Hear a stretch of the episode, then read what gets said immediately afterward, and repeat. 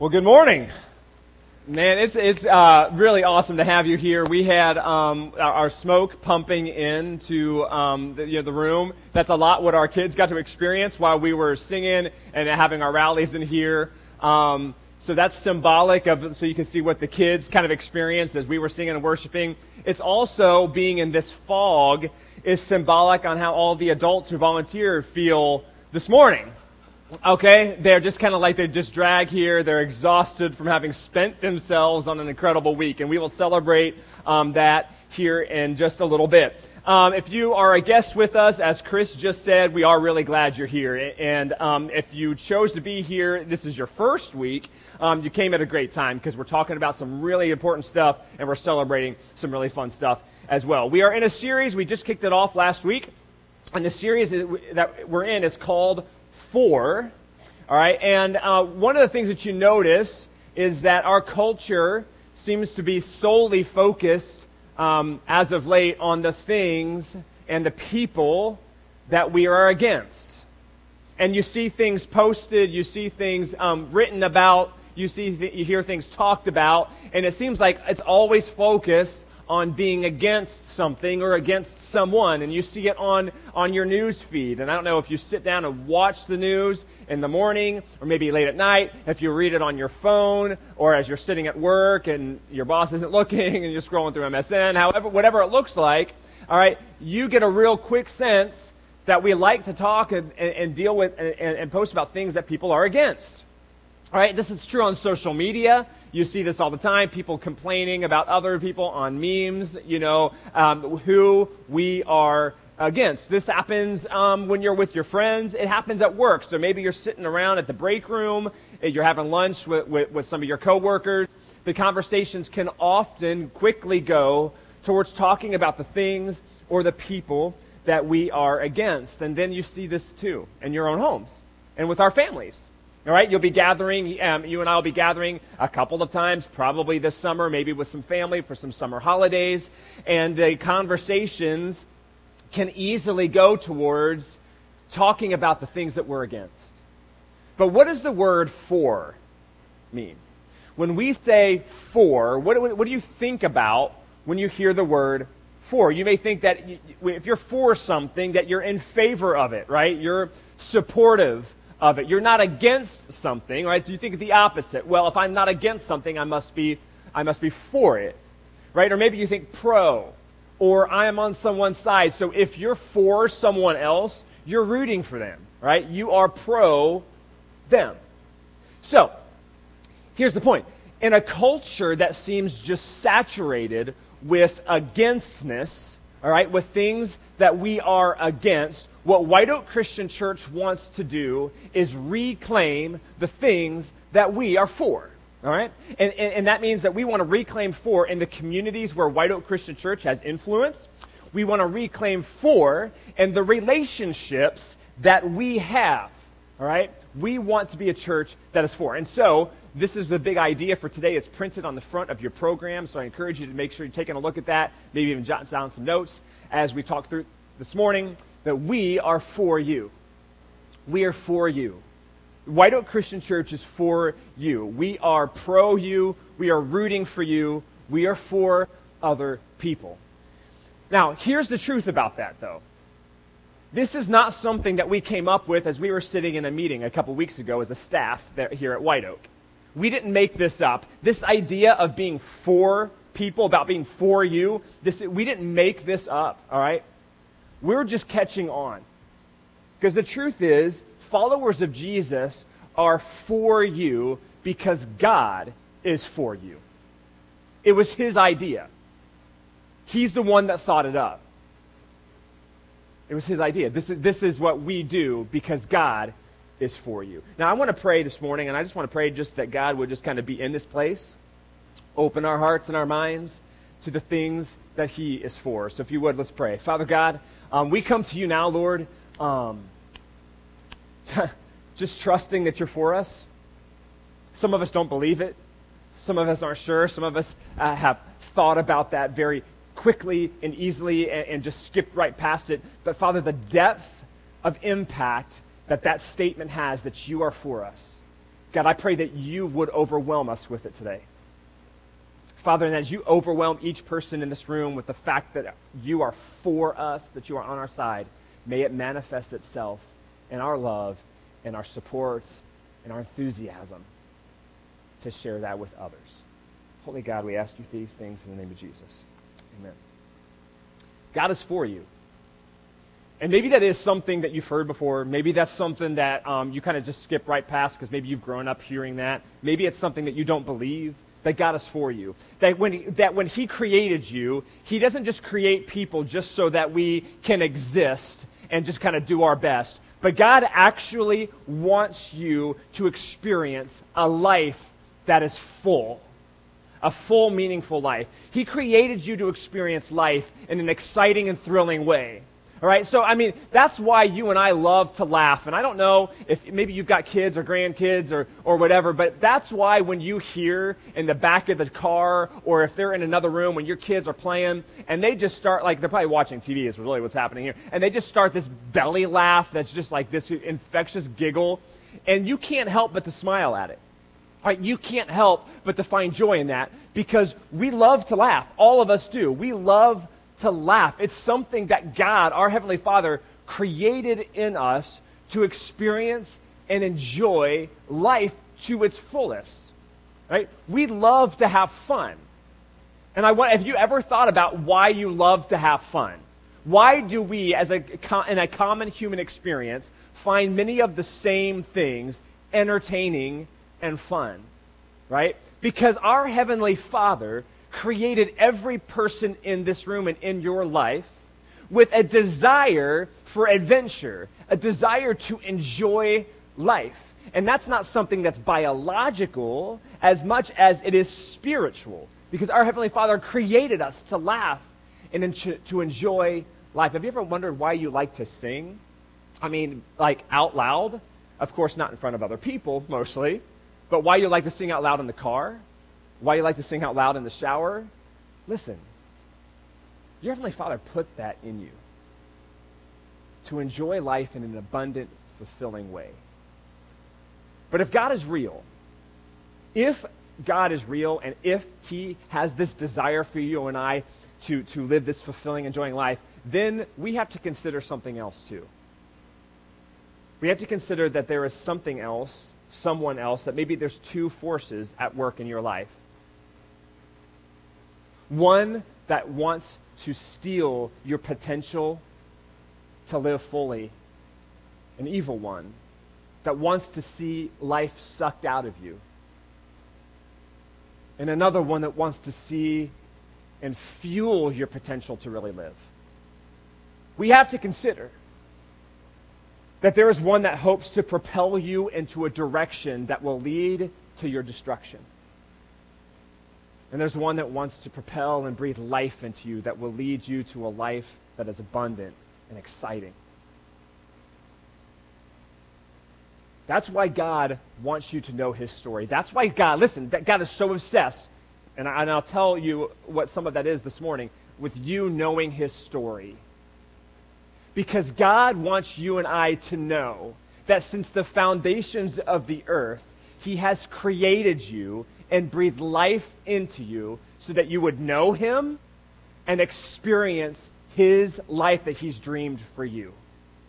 That's why he create. That's what he's given to us. He's created you and tells this story I'm about to tell you over and over and over again, so that you can be certain, so that your kids can be certain, so that your grandkids can know for sure that God has a life for you, that he's dreamed up for you, that is full and life-giving.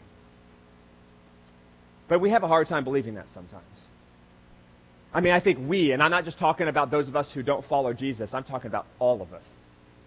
We have a hard time that believing that God is for us sometimes. Maybe recently you've had the heartache of losing a loved one. And sometimes you have a hard time believing, really, is God for me in this pain? Many of us have the pain of addiction that has hurt us and hurt the people that we love. And in those moments, it's like, really, God's for me when my family's been ravaged by addiction? Maybe it's loneliness. Maybe it's loneliness, and, and you have felt, and if it hasn't been you, I promise someone you love very dearly, very, very dearly, has thought, you know what, maybe, maybe I would be better off, and so would the people I care about if I just wasn't around at all. And in those moments, you doubt it. Is God really for me? Does he really have a fulfilling life for me, right? Maybe you constantly struggle with your relationship with your parents. Maybe you constantly struggle being a parent. Maybe your marriage is hurting, and in the midst of just that daily grind and the daily fight, you wonder, is God really for me? Maybe it's just your boredom and your disappointment with faith, with religion and church. Maybe you're just bored of it. And many of us live out our faith or live this life thinking, yeah, maybe God wants something from me. We believe that, right? But God wants something for me? That he's actually for me? I'm not so sure. If you've ever felt that, if you've ever wondered that or doubted that or questioned that, then I don't know if it'll be any consolation to you, but you're in good company and you're not alone. In fact, when we read in God's word of all of these people that have this great faith, most of them, and dare I say all of them, they had a hard time believing that God was for them too. What about Abraham? Now, if you don't know Abraham, let me tell you about Abraham's story. He was a guy that God came to and said, I want you to trust me. I, Abraham, I want you to trust me, uh, and I promise that I will be with you every step of the way. And here's what I want you to do. For Abraham, you're going to be the father of a great nation of people. And because this nation, this Jewish nation, this nation of Israel that I will build, the whole world will come to know you and come to, or come to know me and come to know my son, even ultimately, because of you, Abraham. But here's the thing, Abraham, I want you to trust me, all right? And I want you to trust me that I will be with you every step of the way. So Abraham's like, all right, let's do this. So he packs up his family, he packs up his wife, and he starts heading to this place that God's leading him. And they have to pass through Egypt. And listen to Genesis chapter twelve, what Abraham does when they get to Egypt. In verse, chapter twelve, verse eleven in Genesis, it says, Abram said to his wife Sarai, look, you are a very beautiful woman. When the Egyptians see you, they will say, this is his wife. So let's kill him. Then we can have her. So please tell them you are my sister. Then they will spare my life and treat me well because of their interest in you. God says, Abraham, trust me. I'm going to be, I'm going to walk this with you every step of the way. And at the first sign of fear, at the first sign of, of, um, of, of doubt, of confrontation, Abraham just decides to pimp out his wife and say, I don't know. I don't know. First sign, Abraham says, God, I don't think you're actually for me. I don't believe you. So what about Moses?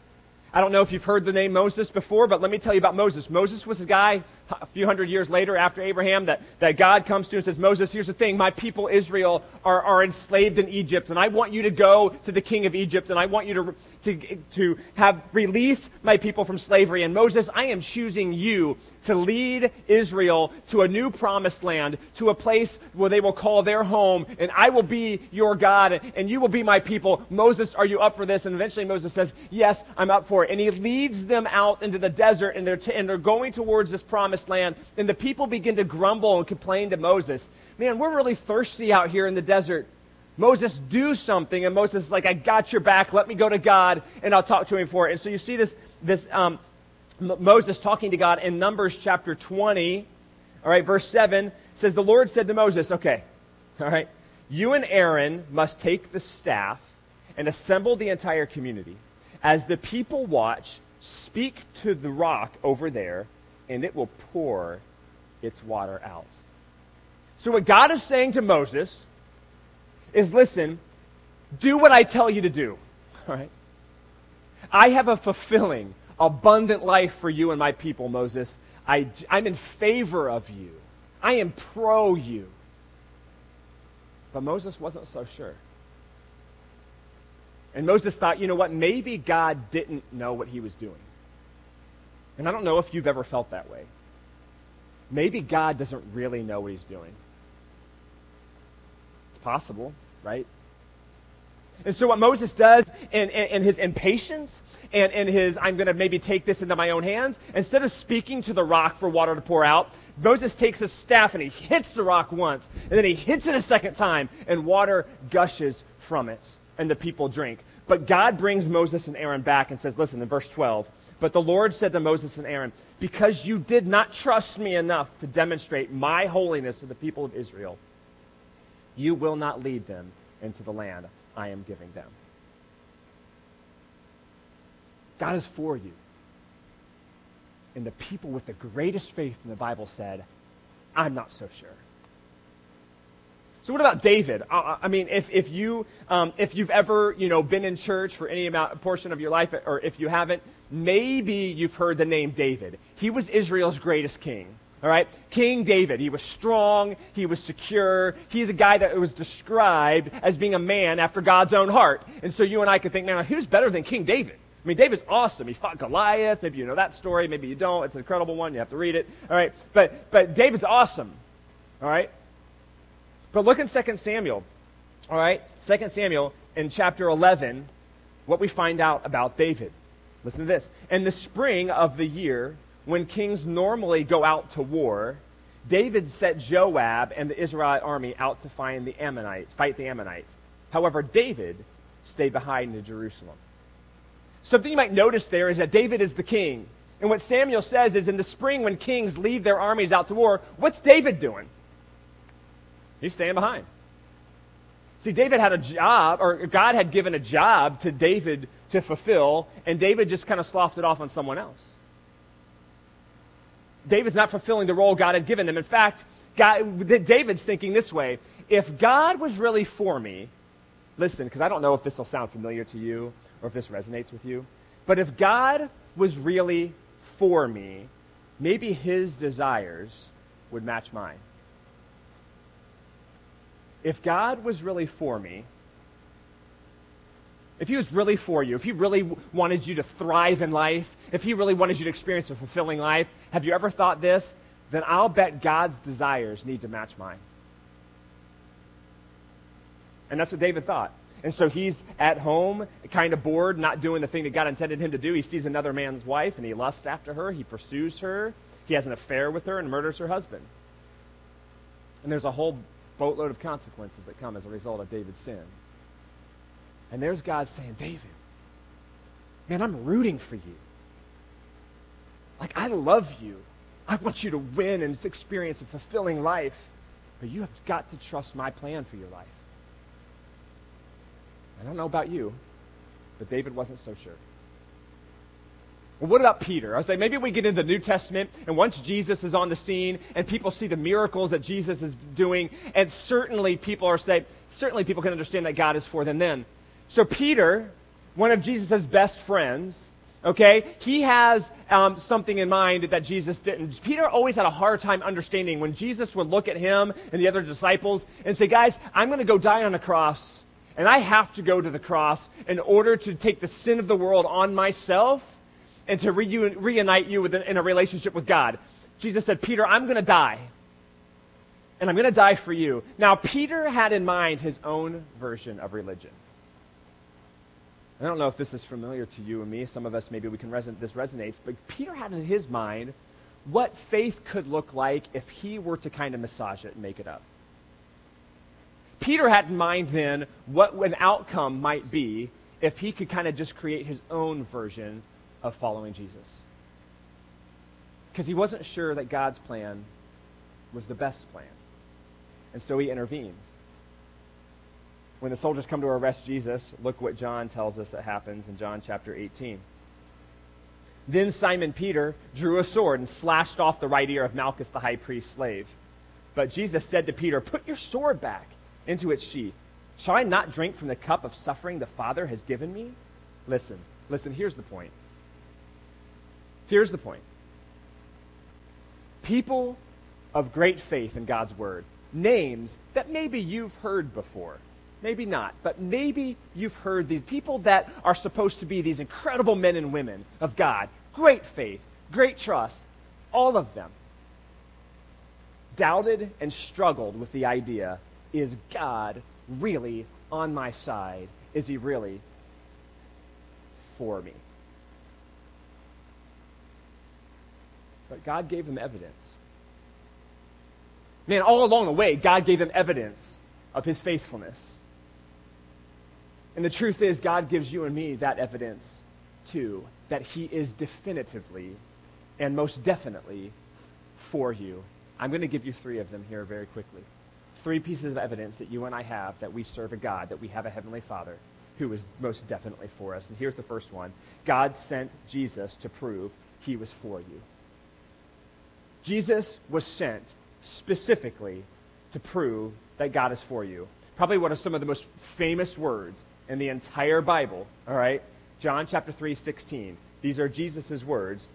This is what it says. For this is how God loved the world. This is how he did it. He gave his one and only Son, so that everyone who believes in him will not perish, but have eternal life. God sent Jesus to prove that he was for you. And when Jesus says eternal life, this is a present tense promise, which is a little bit mind-blowing, actually. When Jesus says eternal life, he says it in such a way that says this is a present tense promise. Listen, Jesus did not go to the cross and raised from the dead so that you and I could have this future hope that one day we would go to heaven and we would just wait until then. Jesus died and rose from the grave, and he says it in his own words so that you and I can start experiencing this eternal life now.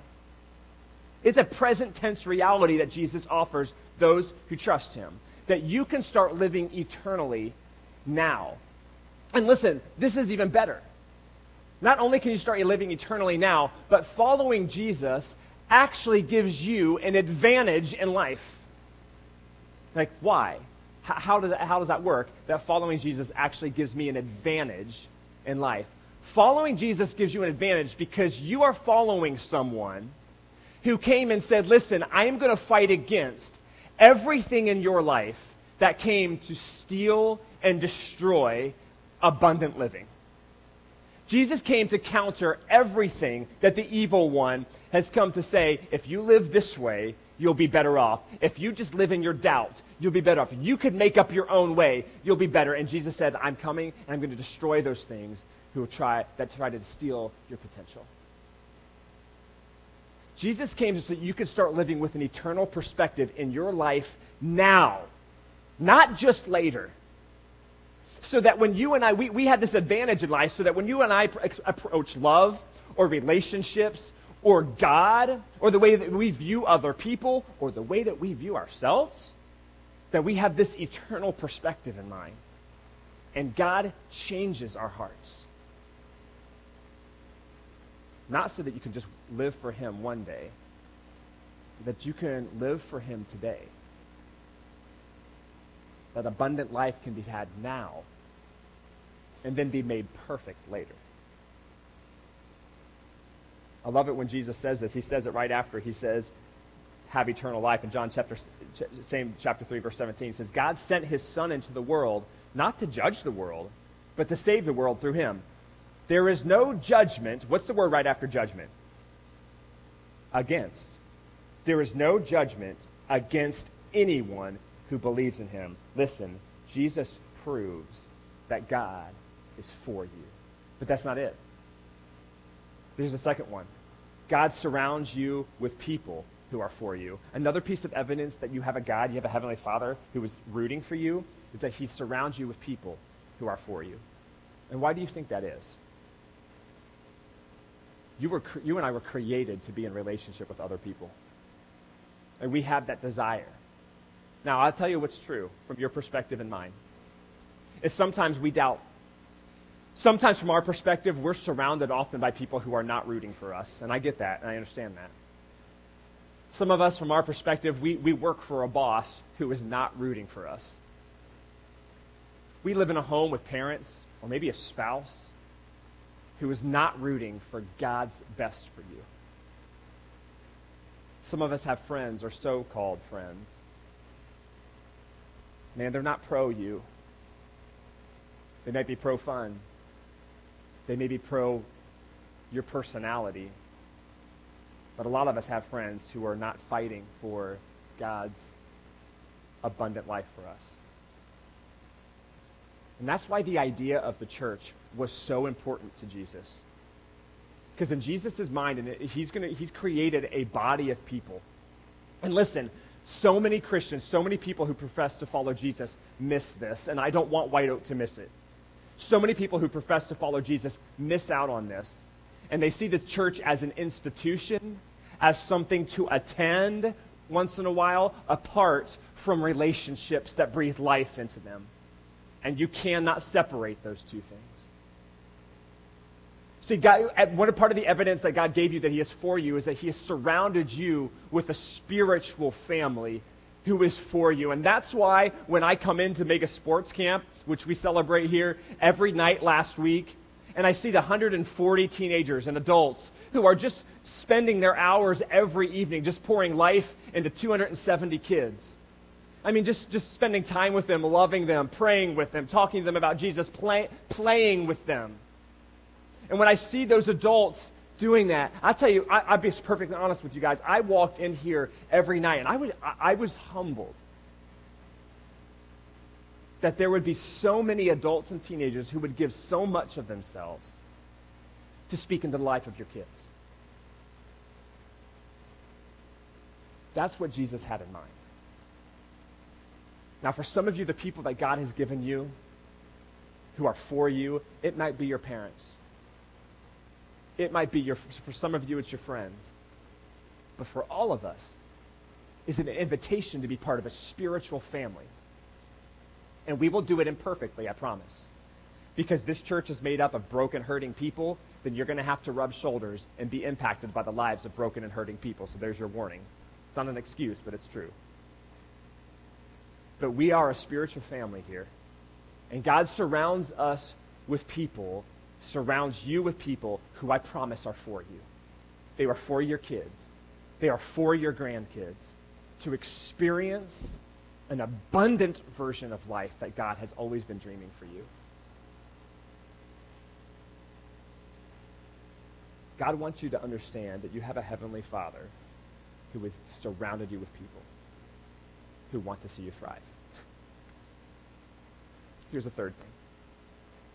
God sent Jesus to prove that he was for you. God surrounded you with people to prove that he was for you. And God created you to be for others to prove that he's for you. Now, isn't that interesting? I, f- I find that an interesting thing. That, one of the ways that God um, proves to you that he's for you is he creates you for something. It's for other people. Now, you and I have the propensity to be selfish, right? Anybody? A couple of you? Great. All right? Some of us have a propensity towards uh, selfishness and, and greed, all right? But when you say yes, and I know every person in this room has experienced this, okay? Whether you follow Jesus or not, because, because God has built this into you.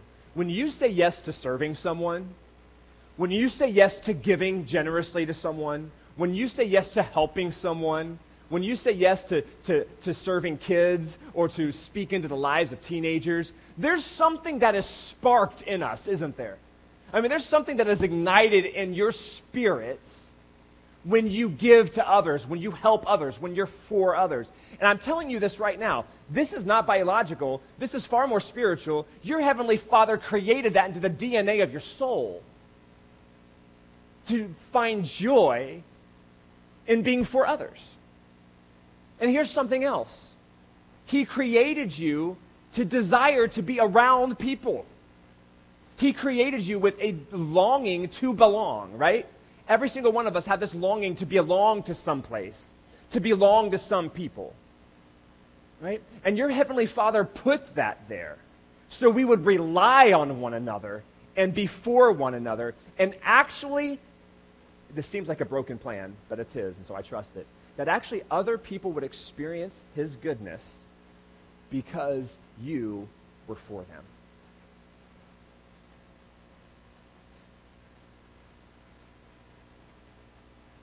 God put it there to work that way.